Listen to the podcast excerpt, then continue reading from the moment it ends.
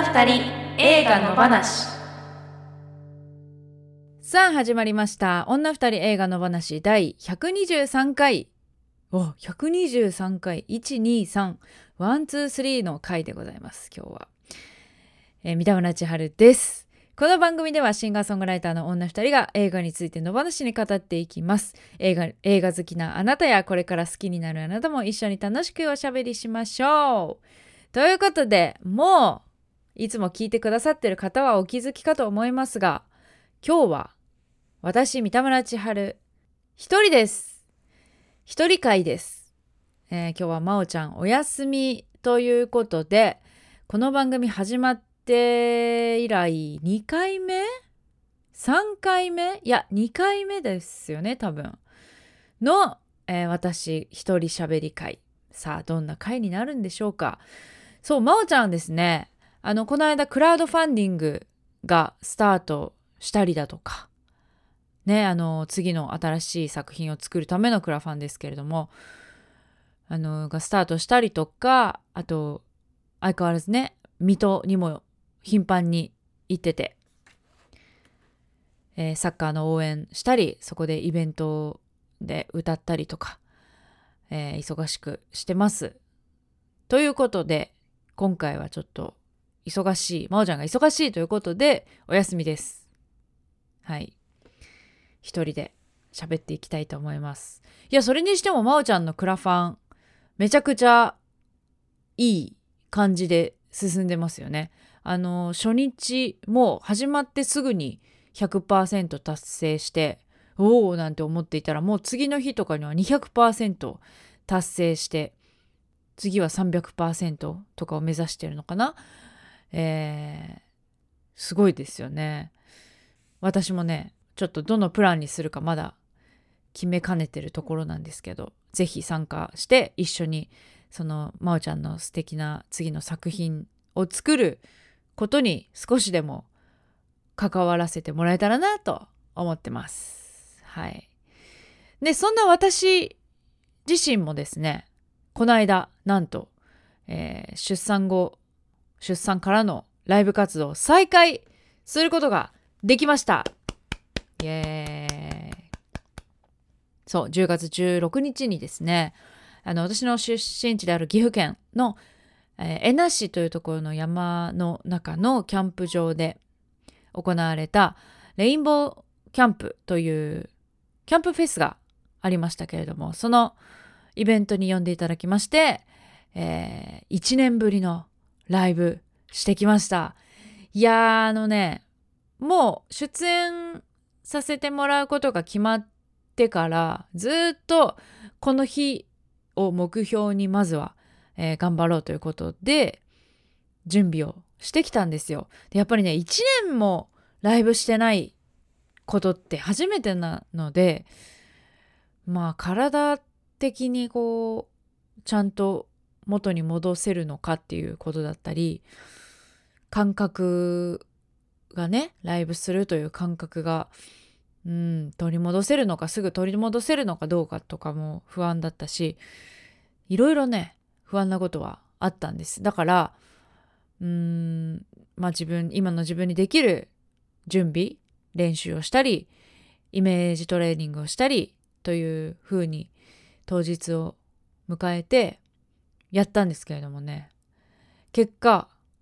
めちゃくちゃ楽しかったんですよね。もう不安とか緊張もあったけどでもそれはもう始まったら吹っ飛んで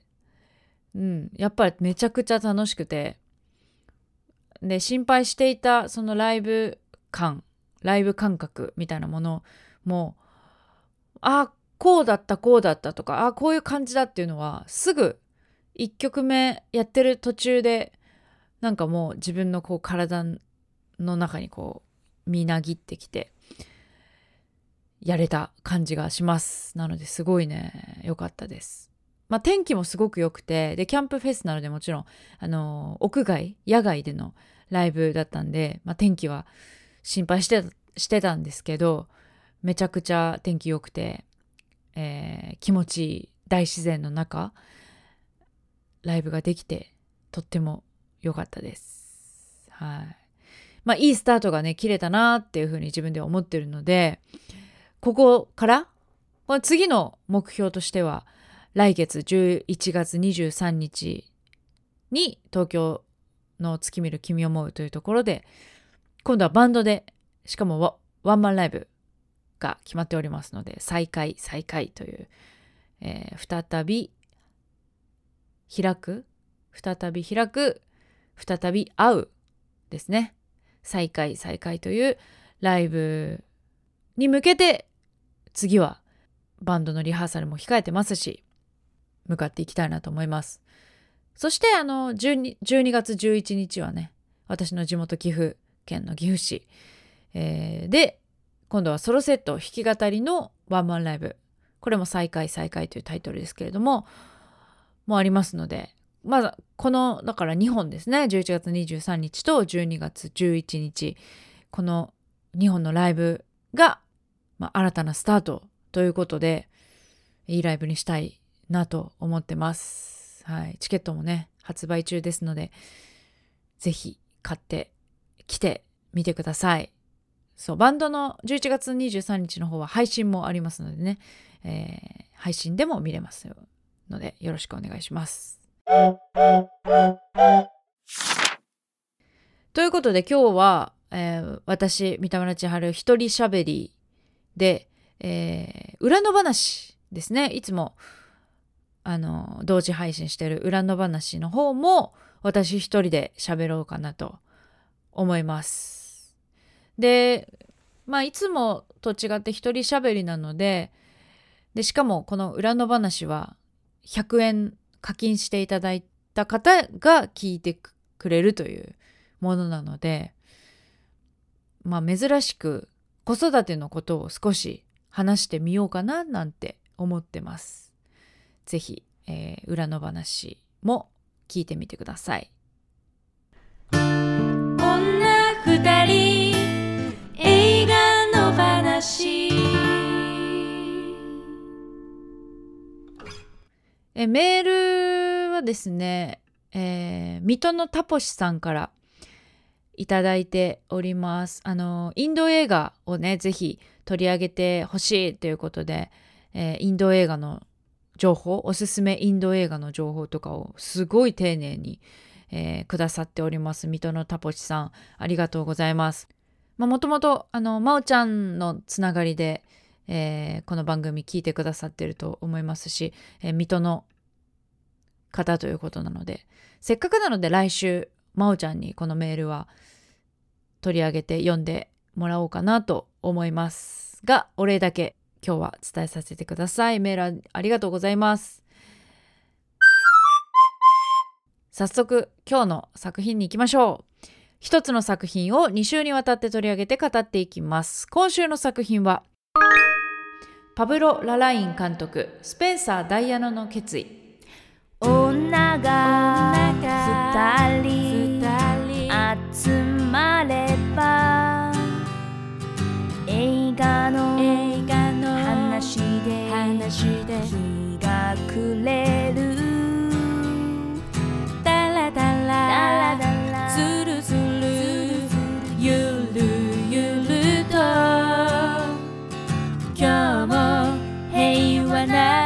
木曜日。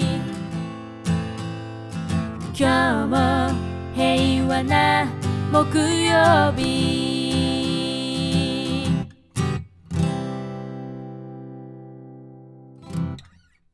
クリステン・スチュワートがダイアナ元皇太子妃を演じ第94回アカデミー賞で主演女優賞に初ノミネートを果たした電気ドラマ。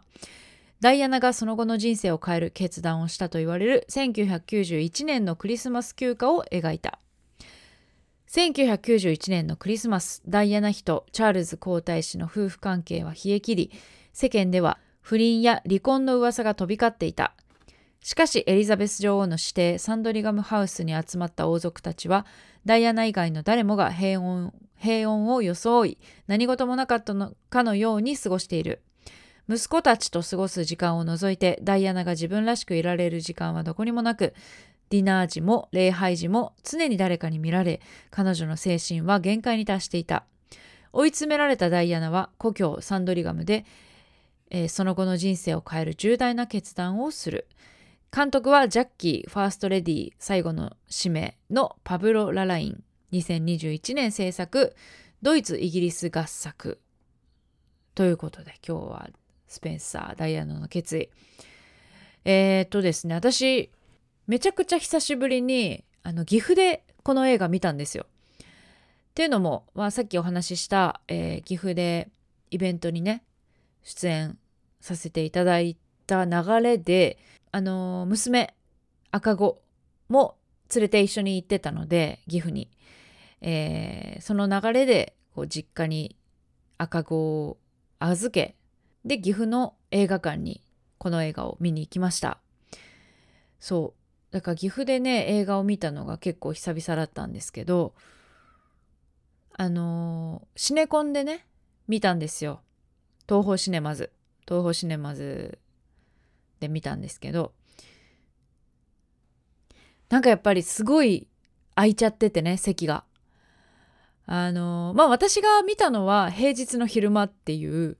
まあ、もちろん一番人が少ないであろう時間なので、まあ、それはしょうがないと思うんですけど多分その夕方以降その日の夕方以降の、えー上映もガラガラな感じだったのであの私が座席表をチェックした限りは。まあね土日だとまた全然違うとは思うんですけど、まあ、とはいえ営業してるわけですからスタッフの方もいるしドリンクをつ作る方たちもいるしなんかちょっと寂しいなと思ってしまいました。映画館に行きましょう。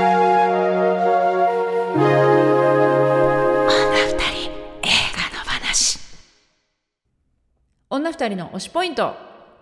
この映画の推しポイントをプレゼンしていこうというコーナーです今日はあの私三田村千春一人で喋ってますから、えー私の推しポイント2つをちょっと喋っていこうと思います。はい。三田村千春的推しポイントその1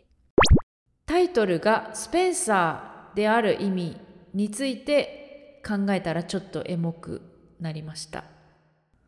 まあ、まずですね私はダイアナ元妃ダイアナ元妃。うん。ダイアナ元妃のことはほとんど知らないで見ましたこの映画。っ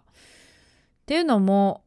えーダイアナさんは36歳であ私も今36歳なのでこの年ってことですね。若いな。36歳で、えー亡くなられているのでそれが、えー、と何年だっけ？97年か。97年に、えー36歳で亡くなってるので私がまだ子供の時ですよね。私がそうか10歳11歳ぐらいの時に亡くなってるということであのー全然知らなくてですねあんまり知らなくて、まあ、なんとなくダイアナ妃とかダイアナ元妃っていう言葉は知ってるし、えーなんか亡くなったみたいなことはなんとなくぼんやり知ってるけれども、まあ、それぐらいの感じで全然、まあ、なんなら私恥ずかしながら皇太子さんと離婚してたということも知らなかったんで本当に全然知らない状態で、えー見ました。なのでそのタイトルの「スペンサー」っていう言葉が何なのかも全然わからなかったんですけどこのスペンサーっていうのはダイアナ元妃の、えー旧姓なんですね。でこの映画っていうのは、えー離婚する前の離婚する直前のとある3日間クリスマス休暇の3日間を切り取ったもう潔いほどバツッと切り取った映画なので、うん、となので離婚前だからこの映画のお話の中のダイアナはまだ、えースペンサーに戻ってはないんだけれどもなんだけどなんでスペンサーなのかっていうことだったり彼女がダイアナ・フランセス・スペンサーという旧姓の名前だった時から少女時代の時の彼女が一番多分彼女らしい時だったんだと思うんですよね。こう人目を気にすることなく誰に追いかけられることもなく世間に注目されいろんなことを書かれ王室の家族のこともこう気にすることなくすごく奔放に自由に過ごしていたスペンサーという名前だった時の彼女っていうことがすごく頭に残るあの映画だったなと思うのでそういうところで映画を見終わった後にこの「スペンサー」っていうタイトルを思うとああすごくいいタイトルだなって思いました。このタイトルはすごく素晴らしいな素敵だなと思います。というのが、えー、私の一つ目の推しポイントでした。それでは二つ目いきます。三田村千春的推しポイント。その2あえて誰も知らない3日間をバツッと潔く切り抜いたという作り方がかっこいい。はい。そうあのダイアナ元妃の電気ドラマっていう風に聞くとやっぱりどうしてもまあ亡くなり方もね結構衝撃だったと思うしその生涯自体が何て言うかスキャンダラスというかこう劇的だからやっぱりそのその亡くなるまでだったりとか一番こう注目されてた期間の話かなって思うと思うんですよ。私もそうかなって思ったんですけど違くて、えー、まあ、あらすじにもあったように91年のクリスマス休暇の3日間を描いた作品ということで、まあ、しかもプライベートな場所プライベートな空間なわけですよね。あの家族で王室の一族が、えー、お城っていうか宮殿に集まって3日間クリスマス休暇をみんなで過ごすっていうその家族の習わしがあってでそこの3日間っていうのはその別にテレビカメラが中に入ってるわけでもないしまあもちろんパパラッチには追われてたみたいで、まあ、多分窓を開ければ、えー、外にパパラッチがいたりとかあの記者会見の時間があったりとか、まあ、そうやって注目はずっとされてたと思うんですけどでもその家族だけの空間に、えー、空間っていうのはプライベートな空間で誰も見てないわけですよね外部の人間は。いくらでもこう他にね外に向けて発信してた時間、えー、テレビカメラがついてた時間出来事っていうのはたくさん彼女の場合あると思うんですですけどそうじゃないめちゃくちゃプライベートなところの3日間を、えー、切り取ってるっていうところもところが面白いなと思いました。でしかもその3日間を潔いほどバツッと切り取ってるんですよ。まあ、人と人との関係がこの映画の中で始まって、えー、何か展開を迎えて終わっていくとかっていうことじゃなくて例えばそのダイアナが、あの、唯一心を許してたお付きの人っていうんですかねがその衣装係の、まあ、スタイリストさんみたいなことなのかな衣装係のマギーなんですけれどもマギーのことはだけは友達だと思っていて、えー、辛いことだったり不安っていうのをこう相談したりとかしていたみたいなんですけれども、まあ、その彼女との関係っていうのもその映画の中で何かこう発展して作り上げられていくそこの過程をドラマとして見ていくっていうことではなく始まった時にはもうこうすでに彼女との関係性がしっかり作られていてしかもその先ぎなんかギクシャクした状態なんですよねもう冒頭が。だからあこの2人はきっといつの間にか親密になって、えー、親友のようになってでその後で何かあってこうギギクシャクしちゃって今なんだなっていうことが想像させるのみっていうのもすごく潔いいなと思いました。もちろんその夫である、えー、チャールズ皇太子との関係っていうのもこの映画の中の3日間ではもう冷え切った後で、えー、その不倫相手、えー、チャールズ皇太子の不倫相手カミラさんとこう同じ真珠をプレゼントされたっていう出来事があった後だしいろんなこうことがその映画の中で何か起こるまあもちろん新しく起こることもあるんですけどあのもうすでに彼女のな彼女にはいろんなことが起きていてもう精神的にもこう限界になった状態で映画が始まるっていうところがうんとすごく潔いなと思いました、うん、そうやってプライベートな空間こう誰も一族の人以外は知らないプライベートな3日間を切り取ったからこそこうドラマとして、まあ、フィクションも交えたドラマとして、えー、想像する余地がたくさんあったのかなとも思いますね。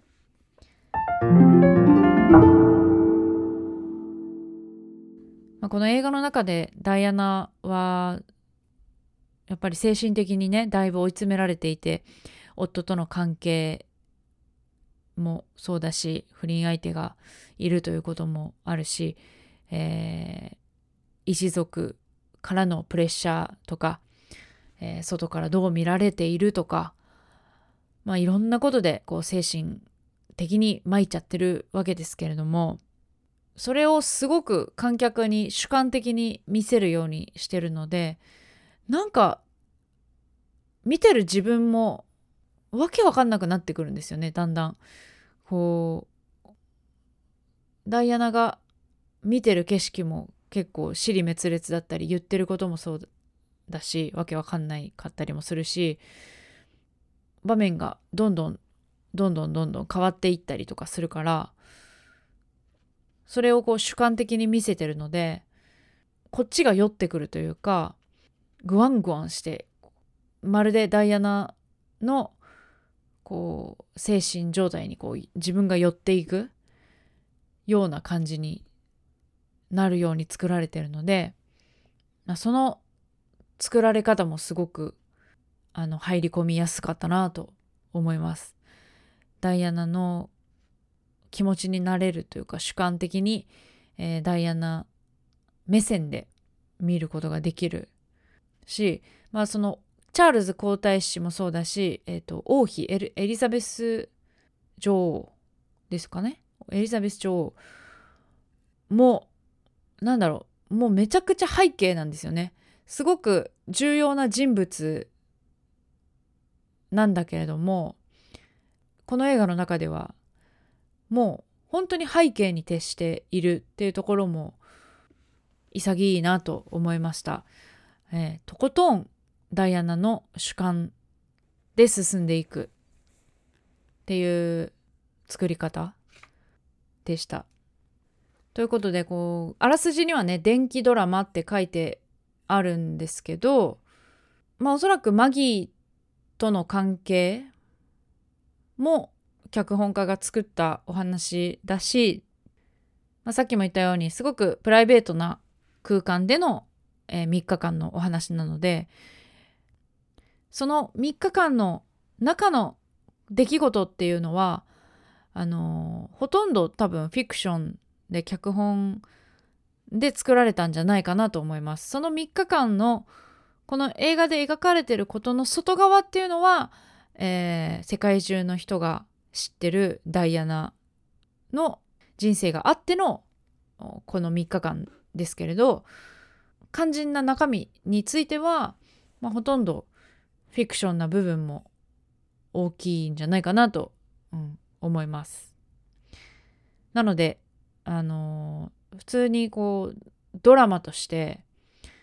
楽しんで見られる作品なんじゃないかなと思います。あとねあの素敵なところはすごくたくさんあって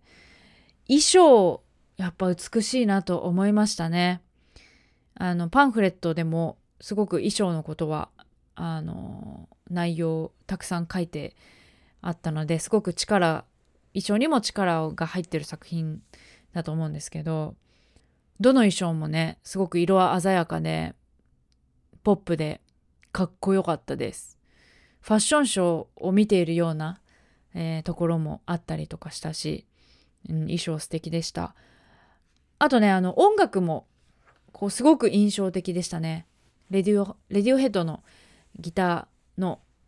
人があの音楽を手掛けられてるということですけれどもなんかこう同じメロディーの同じ曲なんだけどアレンジ違いで、えーいろんなところで流れてたりだとかなんかそういうのもねすごく印象的でございました。そう衣装音楽も素敵だったな。あとはあのやっぱりこの映画見て見る前は全然そのダイアナのこととか全然知識がない状態で見たんですけど見た後やっぱり知り知りたくなっていろいろあの過去昔の生前のダイアナのインタビューとか、え動いてる様子をこう YouTube で見たりとかしたんですけどそそっくりなんですよねあのクリステン・スチュワートさん。こうちょっとした仕草とか喋り方とか喋る時のこう顔の角度とか、うん、すごく似てて、まあ、パンフレットにもね役作りのこととかたくさん書いてありましたけれども、まあ、これはアカデミー賞主演女優賞ノミネート。もう納得だなと思いました。もう本当に彼女なんだろう。あの人間ドラマとかじゃなくて本当に彼女のクリステン・スチュワート力でぐいっとこう引っ張っている映画だしまあそういうふうなそういうふうに作られている映画だと思うのでもう本当に彼女の役作りとか演技力とか洞察力観察力みたいなところの力がすごかったですね。まあ、さっきも言ったようにチャールズ皇太子とか、えーエリザベス女王とかはもう本当に背景として出てくるのみなので、うん、もう言っちゃえばこうクリステン・スチュワート一人芝居を見ているような、うん、映画でした。はい。すごく素晴らしかったです。今夜朝まで映画もいいよね二人の話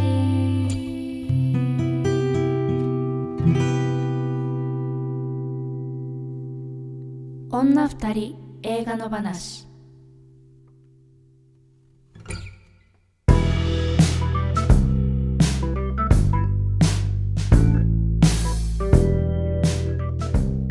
ということでちょっと喋り出したらどうしても長くなってしまいましたが今日は、えー私三田村千春一人で推しポイントお話ししました。あとねあのーこの監督がイギリス人じゃなくてチリ人っていうこととかもすごい真央ちゃんと話したいなと思ったんですよね。クリステン・スチュワートもアメリカ人だし監督もチリ人ということでそうイギリスの人じゃないっていうところの話とかねまおちゃんとまた来週の裏とかかな。ちょっとわかんないですけど話がしたいなと思います。はい。ということで来週はですね今度はこの映画「スペンサー・ダイアナの決意」の真央ちゃんの推しポイントが聞けるということで楽しみにしていてください。この番組はポッドキャストと YouTube で聞けます。お好きな聞き方でどうぞ。YouTube の方はコメントとかえー、チャンネル登録グッドボタンお願いいたします、えー、そして SNS Twitter、Instagram やっております。女二人映画の話というアカウントをやっております。そちらフォローしてください。また感想やご意見はハッシュタグ二人の話をつけてどしどしつぶやいてください。そしてこの本編と合わせてさらに喋り足りないことを女二人映画裏の話として喋っています。こちらは女二人映画裏の話のノートにて音声配信中で1つ100円で購入していただくと聞くことができます。今週は、えー、オープニングでも話しましたが私三田村千春一人喋りということで、まあ、あんまり、えー、話したことのない、まあ、子育てとか出産とかについて少し話そうと思います。ぜひ聞いてみてください。えー、告知なんですけれども、えー、11月23日東京月見る君を思うにて三田村千春バンドセットライブ再開再開というバンドセットのワンマンライブやります本格指導ということで気合入れてバンドでやりますのでぜひ見に来てください、えー、ご来場チケットももちろんありますし、えー、来れないよという方は配信チケットもあります。配信でも見ていただけますので、ぜひよろしくお願いします。そして12月11日は、えー、岐阜、岐阜市にありますアルフォというお店で、今度は再開再開というライブのソロセット弾き語りですね、バージョンで、えー、やります。こちらも E プラスでチケット販売中です。ぜひ遊びに来てください。来週も木曜夜8時に配信です。ぜひ聴いてください。ここまでのお相手は三田村千春でした。ありがとうございました。